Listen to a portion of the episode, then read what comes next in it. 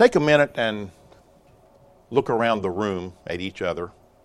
Don't make faces, just, just look at each other, take a good look, and tell me what you notice about each of us. Take a good long look. What is the first thing that comes to mind when you see each other and the number of people that you have here in this room? It's the fact that we're all different. We're not the same. We're not that box of yellow pencils that we like to think about. We have different looks, different desires, different backgrounds. We have different jobs that pay different amounts of money. We all have different DNA with our abilities, with our strengths and our weaknesses. Uh, some are old. Most of us are old. There are a few young ones. Um, not many young ones. It's good to see the young ones around. We all have different abilities when it comes to you know building character and overcoming and changing. You know, people that have that ability to suddenly correct a mistake or sin in their life overnight is is baffling to me because that's not me. It's just not me. You know, sometimes it takes life, a whole life to correct problems such as patience or learning to love someone or forgiving someone. It's not something that just happens. And there are those that can do that, can change very, very quickly. And the way that we live our lives, the things that we want to do, the things that we like to do, are, are different than the people that you're sitting next to. You know, if I could take a minute and just mention things about family from the past, you know, one of the things that I really looked forward to when I was growing up were the old family reunions. You know, my dad was the youngest of nine, and he was treated like the youngest of nine. Uh, five brothers and four sisters, and uh, well, he was four brothers and four sisters. Uh, they gave him a hard time. They, they each gave each other the hard time. Um, you know, we used to long to see these tables of food, eight foot tables with food on them, and an eight foot table of desserts. We loved to get together, but boy, did they fight.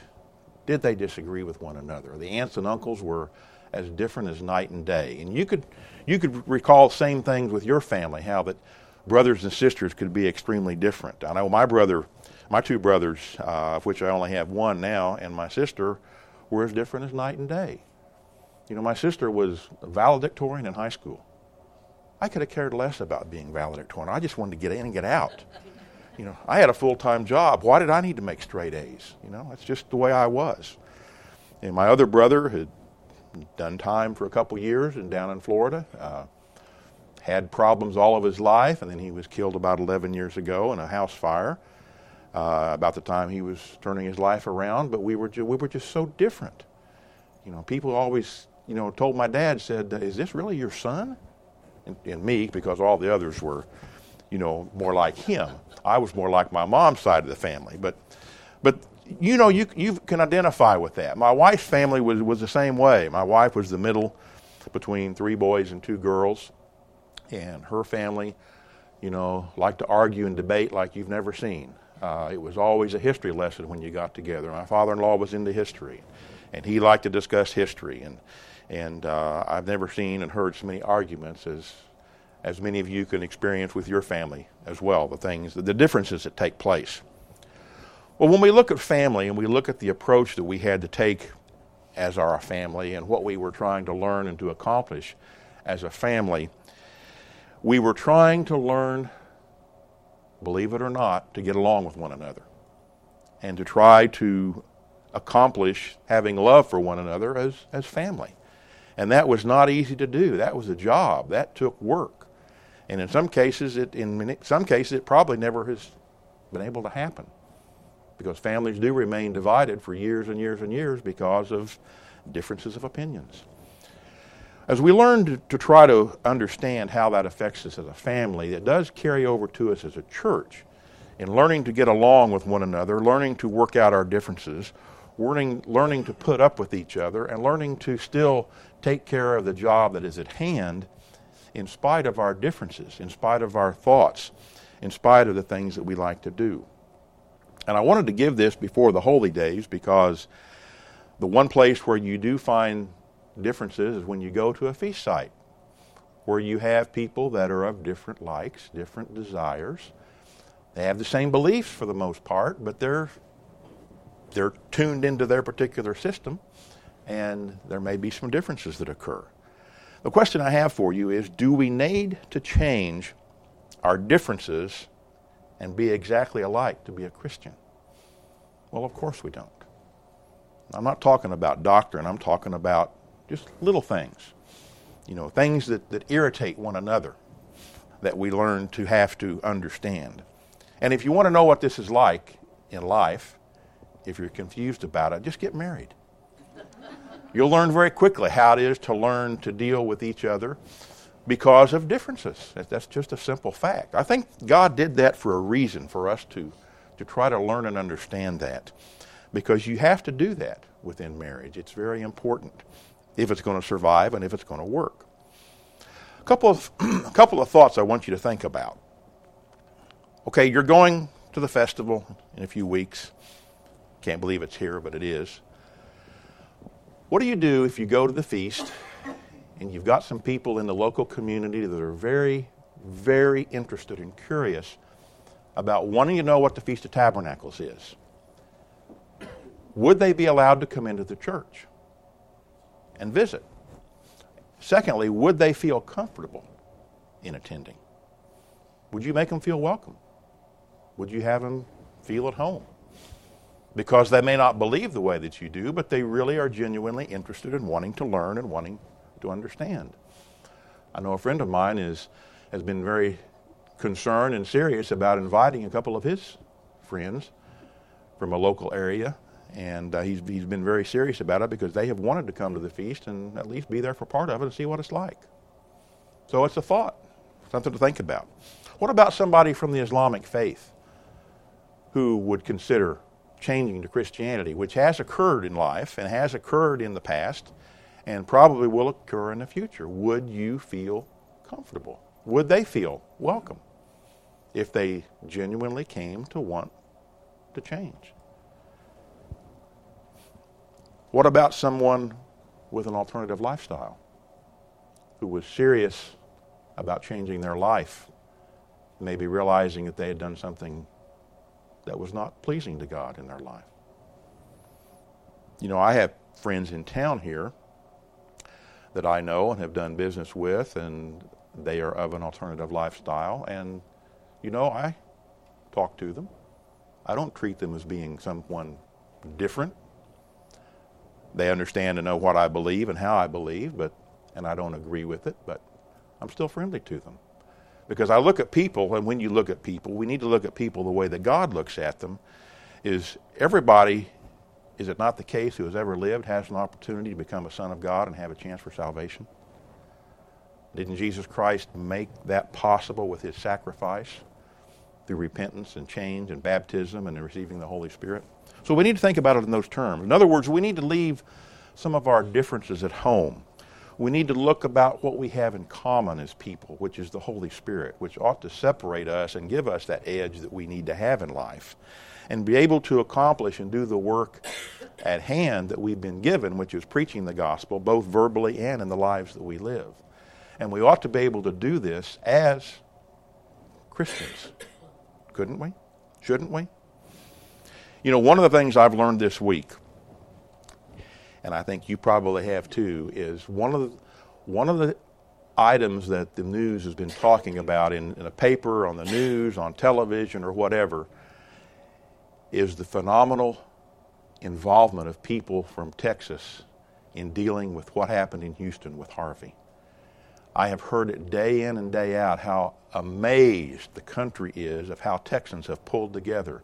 And they've mentioned it every evening I've watched it the differences these people have. They're diff- they have p- different political beliefs. They have different ideas. They come from different backgrounds, and yet the state of Texas, these people have pulled together to go down there and to help out and to accomplish the job of helping these people and of helping humanity. I think that is a tremendous example and is a tremendous example to us as Christians because we have, while we have made strides in learning to understand our differences and get along, we have a long way to go. And if we can learn something from that example in the world, I think it is unbelievable what has taken place. When I looked at the TV the other evening and saw just truck with trailer of, of a boat on it, you know, just lined up, headed south on television, um, you know these people are different from one another. They don't think the same. But they have pulled together to do a job. And that's what we are supposed to do as a church, as Christians, as people with God's Spirit, is to pull together to understand our differences, to work together, and still accomplish the goal that we've been and supposed to be accomplishing. Well, how do we do this? How do we accomplish this tremendous responsibility that we have? And we truly do have a responsibility to do that. Over in Matthew chapter 16 and verse 18, you don't have to turn there because you're familiar with it. Jesus said, I will build my church. We understand that. Jesus was not naive when he made that statement. He knew what he was dealing with before we did, before the, the, the New Testament Christians did. Jesus knew what was going to happen with the Gentile situation. The Jews didn't understand that to begin with, neither did the disciples. They just thought that this was taking place. Jesus was going to build his church. The Jewish people were going to be given reign over the earth. The kingdom would be established, and so on, and so forth wow, when the Gentiles came in, what a mess. It was not a pleasant experience. And we'll get on to that a little bit later. I don't think we fully understand that. But Jesus knew what it would take. Jesus knew what had to be accomplished. Jesus knew there would have to be understanding between people, between each other. And he also understood that it would have to take place through that gift of the Holy Spirit, that that is the only way that that would take place and be able to occur. And Jesus also understood and knew, as Paul wrote in the book of Ephesians, that we wrestle not against flesh and blood, but against principalities and higher powers and those adversaries that are willing and trying and doing their best to cause violence and tear things apart, including his church. You know, we have that aspect in society today.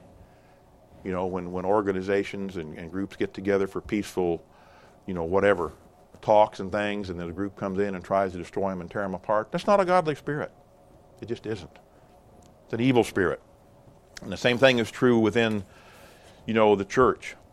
There are spirits that come in. There are there are things that try to happen and try to destroy and tear apart, and that is not from God. God's way is love. God's way is freedom. God's way is God's way is mercy and forgiveness and that's something, as you well know, that we all have to have. One of the things that we have experienced over the years throughout the, the churches has been change. Believe me, change like never before understood. We've seen groups separate and become different, and some of the issues that we've had to face with and, and deal with are, are some of the most unbelievable problems that affect us for no apparent reason you know, some of the big changes that occurred several years ago that I remember that created an uproar were some of the services, uh, the format of services. You know, we always for years had two services every single day, and when and when this group went to one service a day and maybe two for holy days, it was an uproar. People couldn't understand it. But you know, that was not doctrine, that was tradition. Isn't that the same thing that caused problems in the New Testament church was tradition? tradition was Gentiles didn't belong. But when the Gentiles were called in and given the Holy Spirit, wow, that couldn't be denied, could it? That was God's will being shown, the fact that He had given His Spirit to the Gentile people. But the Jews didn't care for that one bit. That, that rocked their boat, literally, to the point that they could not accept that. You know, when you went from uh, two or two and a half hour service to an hour and a half service, that tore people apart. They didn't know what to think. They, did, they didn't know how to, to achieve that. I, I, remember, I remember these things so, so plainly, how, how much of a, a problem it was. And, and I kept thinking to myself, why do we have to deal with this? It is not doctrine, it's, it's tradition. Do you realize that if people from the First Testament and the New Testament church from the first century came to church today, we probably wouldn't let him in? They didn't dress the way we dressed, for one thing, and their habits were totally different than what ours are. Um, the music situation that had occurred last year, a little bit, uh, a little bit of a problem with it. Do you realize that the New Testament church never had any of the songs that we have, that we sing? Not one. That's a fact. They had the Psalms, but they didn't have music to them. They did not have music to the Psalms. They probably hummed them and strummed them or whatever, and uh, that would upset people. You know, I know, the, I know this sounds kind of foolish, but, but this is just the way and things we have to deal with. And when I think we have a, a greater responsibility at hand in preaching the gospel, you know, working together, we need to come together like the people of Texas have done to help the people that have been abandoned in Harvey through the, the storm and, and that they've gone through and they're being dislocated and transferred and, and whatever because it's going to take months and months and months for these people's lives to get back to normal. Why cannot we as Christians with the Holy Spirit work together and get together and meet together and preach the gospel? In spite of our differences, because they're minimal. You know, one of the things that we have, are going to have to deal with, and we are seeing and have seen for the last few years, is the internet. Church services are much bigger than what we have here. All of you know that. With the internet and the people that are watching online, it's phenomenal the number of people that see this, not only live each week, but come back and review it during the week. Uh, that is a change in our church services format. That is not doctrinal. That is just people that are watching through the fact that they don't have the money to travel two or three hours a week to services because they're so far away. Maybe they're in poor health. Maybe they're elderly. Um, you know, and I can understand why people don't want to get out and, and risk that travel. But to make it available to them online with the internet is phenomenal. It really is. And a chance to reach people that you can't normally reach. And there are people out there who don't want to come to services because they don't feel comfortable, because they don't know how they're going to be accepted and treated. And I can understand that too. But the fact that they're out there listening and they're wanting to be a part of it is great. And so we really, really need to have that contact. And we need to have that relationship, even if it's one of those relationships that it's not my thing doing things on the internet. I would rather shake somebody's hand and talk to him personally or on the phone rather than through email or texting. I, I, am just, I'm just not going to be an expert at it. I'm just not. I know that. But it's fabulous to be able to do that and, and to be able to reach people, to be able to come together with them, even from that standpoint, is, is truly amazing. And we have to learn to do that. The New Testament church, I don't know that we can ever fully understand what took place in the situation in Acts 15 with the Gentiles coming into the church, the decisions that had to be made, the unrest that developed during New Testament times. It was not easy. It was not not pleasant. It rocked the New Testament church. You know, the Jewish people felt that the Gentiles were the reason that they went into captivity. I read that in one of the commentaries in a couple different places. They blamed the Gentile world for causing them to go into captivity. Now, granted, the Gentiles had religion, they had their own set of beliefs apart from God, and they were pagan and they were idolatrous. But the Jewish people tried to incorporate them into their belief system, and that's what got them in trouble. But they blamed the Gentiles and had a hatred for the Gentiles because of that. And that is why, and what existed in the New Testament times when Jesus started and built his church, there was still that dislike for the Gentiles because they had no place within God's family, God's church, God's kingdom. And Jesus tried to point that out that, uh, yes, they did. And so I don't know that we can ever fully understand all of that that took place. Um, it, was a, it was a tremendous uproar to them. If you would turn over to the book of Mark. You know, the New Testament church had different ways of even having services. When we traveled to Spain about 15 years ago, I went to we went to a synagogue in Cordoba, of all things, and it was an original synagogue from the early 800 ADs, and um, the women were in a balcony up here when they worshipped. The men were downstairs. That's just the way it was. When we went to Nazareth a few years ago uh, on our trip to Israel, They had a settlement there in the middle of Nazareth. It was about a five acre settlement, and it was all set up just like the first century church, like everything was supposed to have been back at that time. And in the synagogue there in Nazareth, the women sat on one side of the church, and the men sat on the other. They, they, they separated them. You know, now, you know, we don't do that. But that's how they did back then. They had changes, they had differences that have taken place over the years. And it had nothing to do with doctrine. It was just procedures, it was just format, it was just things that had to be changed because of maybe the time and the culture. And that's one of the things that we're going to have to deal with in our lives today is that people that come in to the church from other cultures, from other nations, their cultures, their habits are different. You know, for instance, our habit here in the States, for the most part, is to shake hands. Some of these other cultures is to hug and give you a big brotherly kiss. You know, that's just something we have to learn to understand. And some of these people in these other cultures, um, where I have been to services, their enthusiasm and involvement is far more animated than you would ever imagine. And that would offend some people. You know, when you're up there with your arms like this because of your enthusiasm and you're waving in a certain way, it almost looks like a Pentecostal approach. They're not trying to create a problem, it's just that they have enthusiasm. And that tends to not be what we are like as people. I have enough trouble standing up and singing because my voice isn't that good. But we praise and worship God through different ways. And there are people who, who are more animated and more vocal when they sing because they love it. They, they truly are good at it. But when you're not that good at something, you tend to be a little more reserved. Mark chapter 2. Jesus encountered some of these things within the New Testament times. And here's how the Jewish people reacted to some of that. Mark chapter 2, verse 15. It came to pass that as Jesus sat at meat in his house, many publicans and sinners sat together with Jesus and his disciples. You know, they took exception to the fact that he sat with people who were sinners. Now, this is basically people not that were just sinning, but they, they were looked upon as sinners because they did not keep the, uh, the Jewish customs of the Pharisees.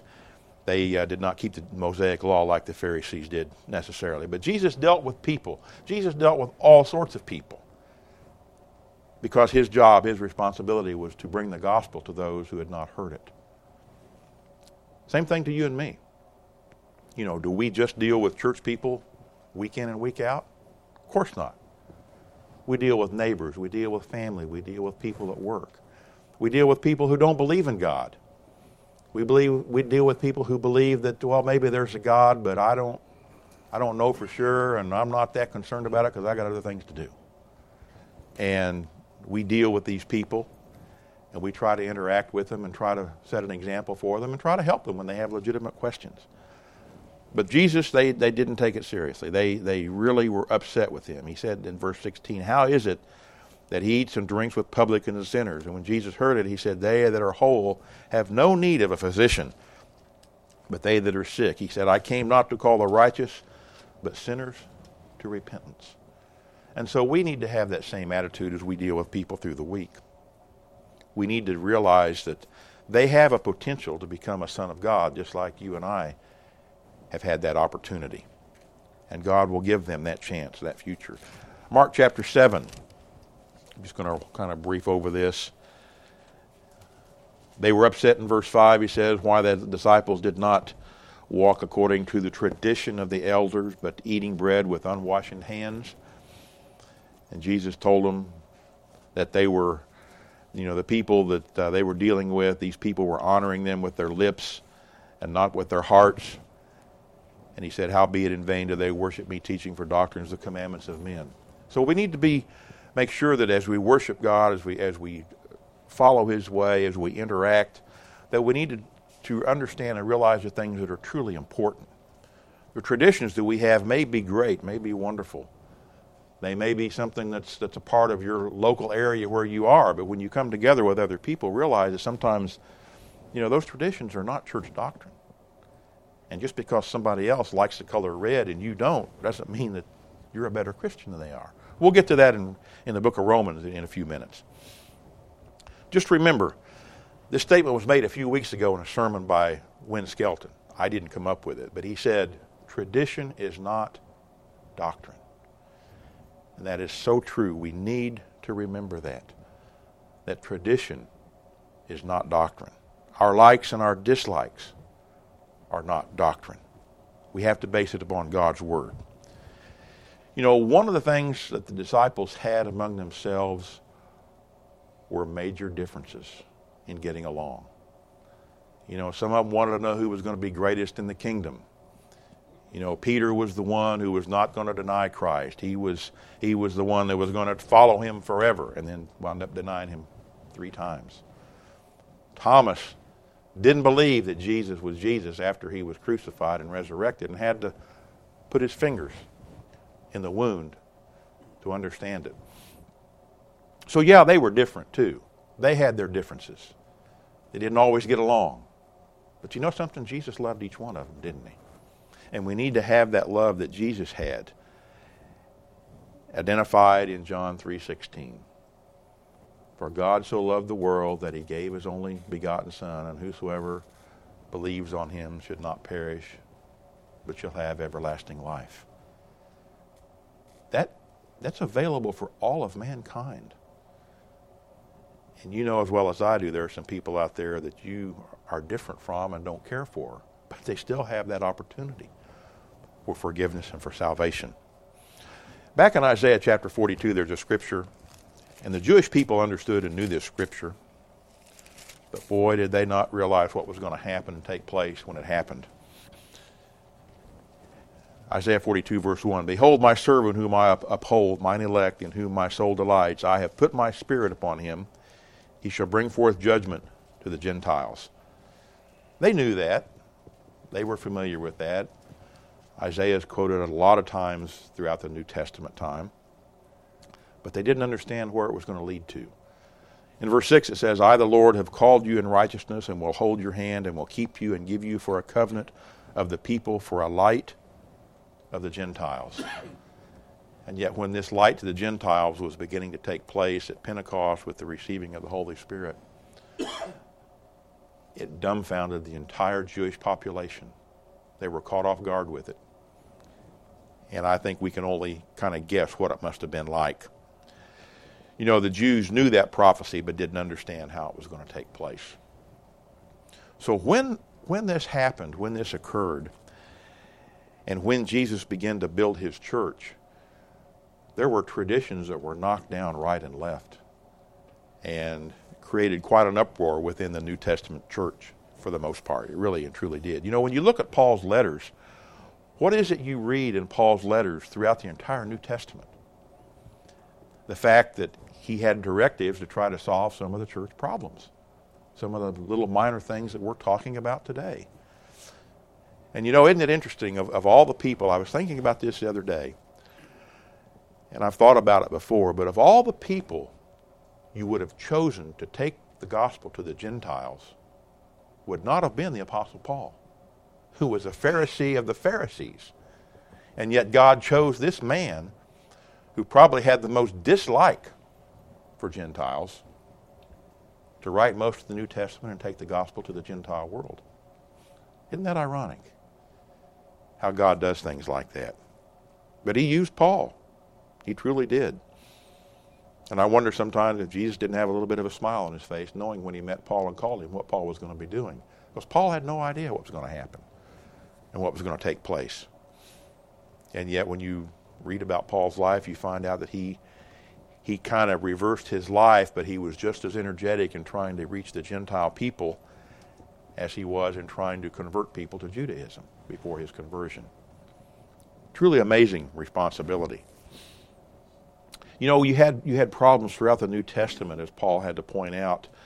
You know, in Galatians chapter two, and we won't turn there because we don't have time. But you know, Paul withstood Peter face to face in Galatians chapter two because he was refusing to do certain things. He was he was eating with the, the Gentiles, but when people from Jerusalem came, he withdrew himself and kind of went over here and tried to look a little bit different, a little bit better because of that Jewish element and because he didn't want to create problems with the Gentiles and you know how it was. He was he was being a little hypocritical. And Paul encountered him, talked to him, had a word with him face to face, told him he was wrong.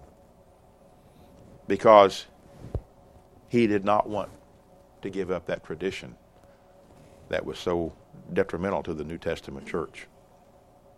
You know, I've had people mention that that uh, well, they thought they would go to another feast site because, you know, they they had some problems at one year before, which is this has come up several times over the history of the time I've been in the church and been going to the feast. But they thought they thought and felt that they would go to another feast site, try something different, which is great, wonderful. Do that. Know, if you get tired of the beach and you don't look good in a swimming suit, go somewhere else. that seems to be what happens to most of our people nowadays. Is that we just we just don't go to the beach much anymore as, as you get to a certain point in time. But you know, it, it's wonderful to be able to try different places. But one of the things I've noticed over the years when you ask people how, how, how things were and if they had a great time, virtually every time there's been something says, well, we had a great time, we really enjoyed ourselves, but you know, they did this differently over here this year. It's not like what we're used to. Now, it didn't create a serious problem, but it did get my attention and it did get their attention. So that, yes, that will come up. That will will be different. But one of the things you have to be aware of is that just because you have an issue with this particular situation and you want to try to correct that and do something different, while you may go elsewhere and not have that issue as a problem for you or as a concern for you, something else will come up that will get your attention and you'll have to deal with it. It's just the way it is. Remember, tradition is not doctrine. Romans chapter 14. You know, even the New Testament disciples and apostles had trouble getting along at times. You remember the situation with Paul and Barnabas when they had words over John Mark and they had to literally separate themselves from one another because they couldn't agree with what needed to be done.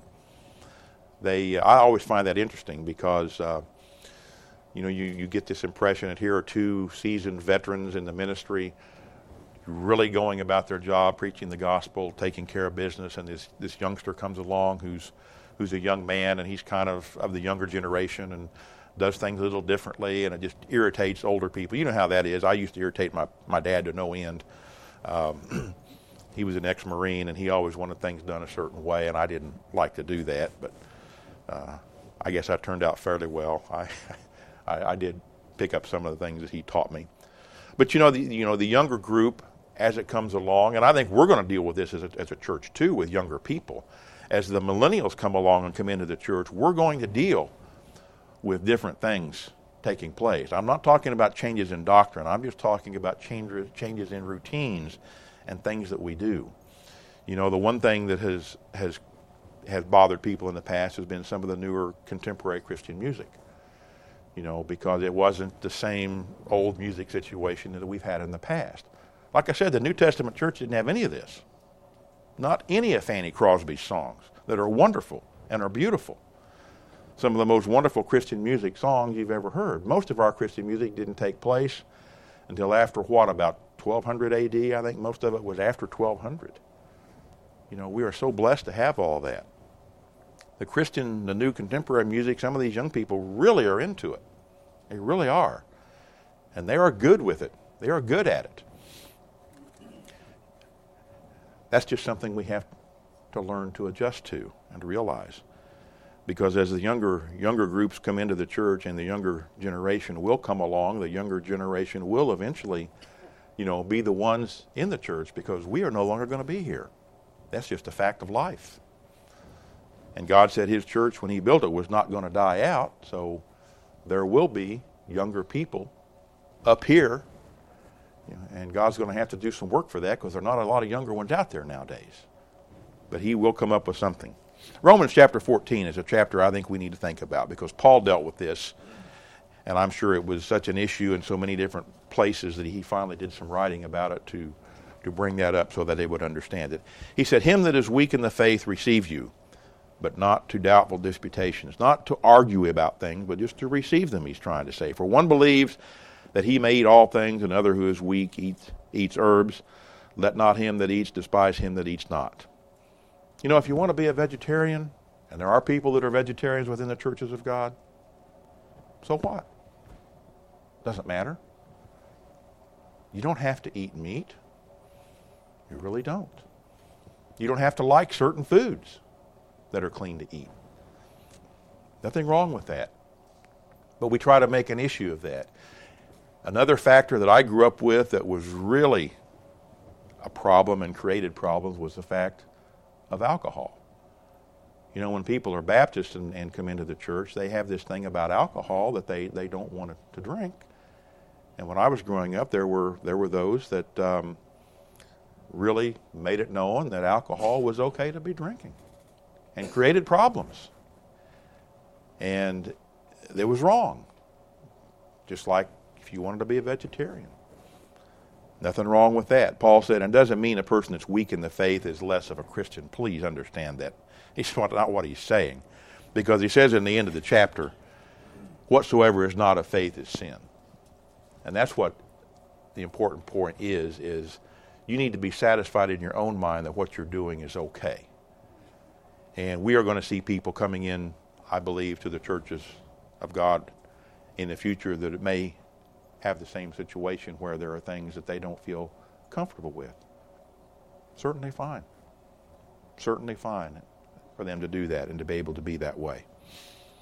You know, when you when you have groups on a holy day that will contract with a restaurant to have the church meet together for lunch, to have the church there as a group, that offends some people.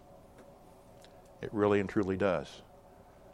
And yet those people don't understand that when you rent a hall to have services with, that people are still working for you while they have while you're at that hall for services, just like they were if you were at a restaurant. I don't know if they ever think those things through or not, but that does bother some people. And those are things that we have to realize and understand that, you know, are just there. You know, our actions do affect other people, so we need to be careful in how we do things so that our actions don't hurt other people. But yet, on the one, other hand, too, and on the other side, we have to make sure that a few people don't manipulate the church because of their feelings about certain things. And this goes back to the book of Acts with the New Testament church in Acts chapter 15, where that's exactly what the Jewish population was wanting to do with the Gentiles coming in. You know, did they not say that they had to become Jews basically to be Christian? And James made the decision stating, no, they didn't because Christianity, you know, to be a Christian does not mean you have to be a Jew, does it? But yet, that's what some of them felt had to take place if Christ was going to build his church. You know, Paul in 1 Corinthians chapter 9, you can read Romans 14 on your own, but that's basically what he was trying to get at was the fact that people need to be treated as people regardless of how they want to live their lives and things that have nothing to do with, with doctrine and with dealing with God's law. 1 Corinthians chapter 9 and beginning in verse 19, Paul said, For though I be free from all men, yet have I made myself servant unto all that I might gain the more. He talks about here in dealing with people and some of the issues and things he had to deal with. He says in verse 22, To the weak I became weak that I might gain the weak, and I made all thing I I am made all things to all men that I might by all means serve some. Now Paul was not talking about compromising his values and his belief system to link up with other people and to connect with other people. He was talking about trying to deal with people on the level that they were on.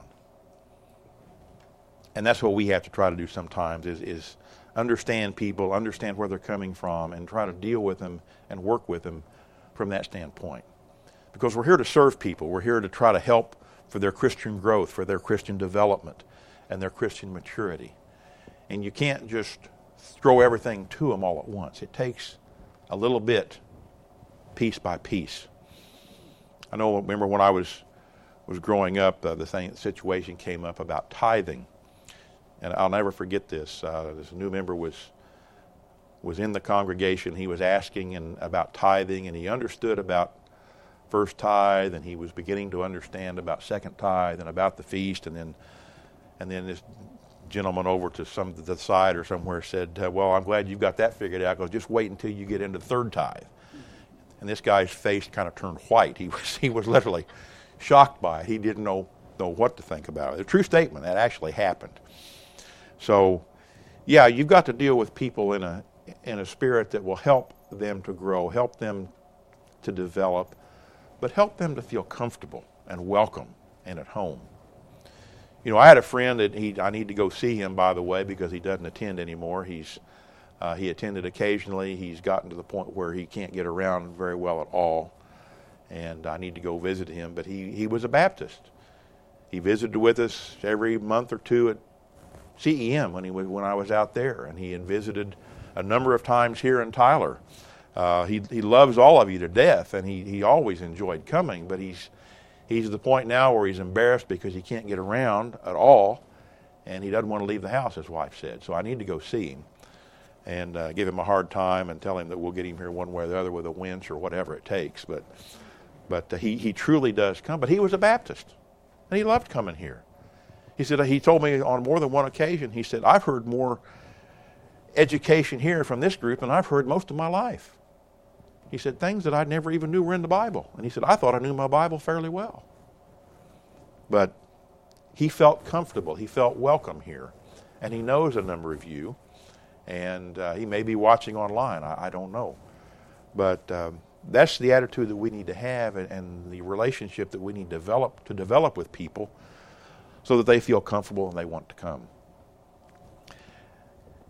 The key to working together, the key to making things happen, the key to being successful, the key to allowing the responsibility we have to, to be successful is of all things through the Holy Spirit that God has given us.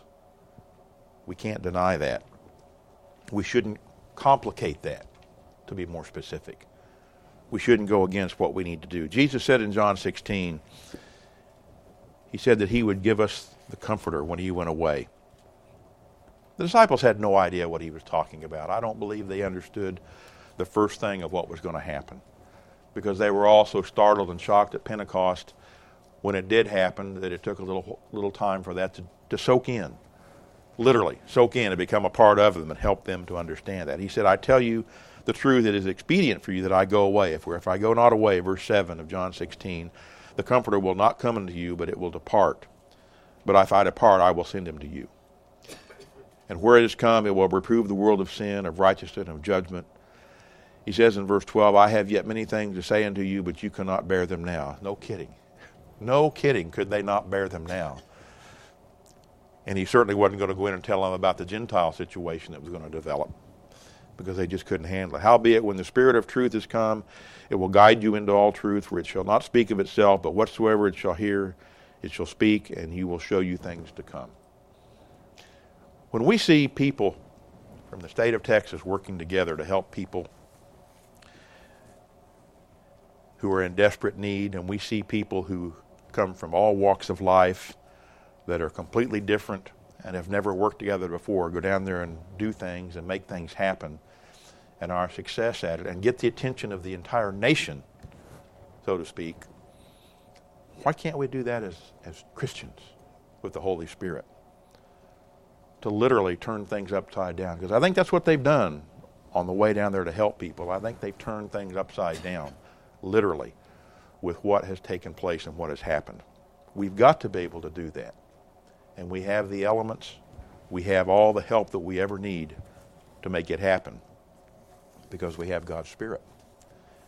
And when you've got God's Spirit, there is nothing that can defeat you because you know that God is behind you and that God is there and that God wants this to happen. In conclusion, over in Psalm 133,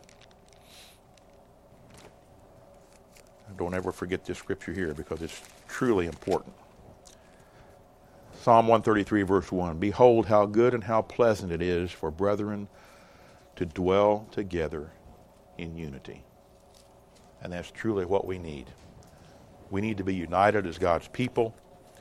We need to realize that there's going to be challenges that we face, there's going to be growth within the body of Christ before Christ returns. We know that for a fact. It's going to happen, it's going to be there. Are we ready to handle it? Are we ready to deal with it? Are we making the facilities that we are in open to people and comfortable to people who want to come and learn because that is going to happen. And the one thing that we do know and do understand is that we are all different, but we can work together. And may God help us to continue to do that.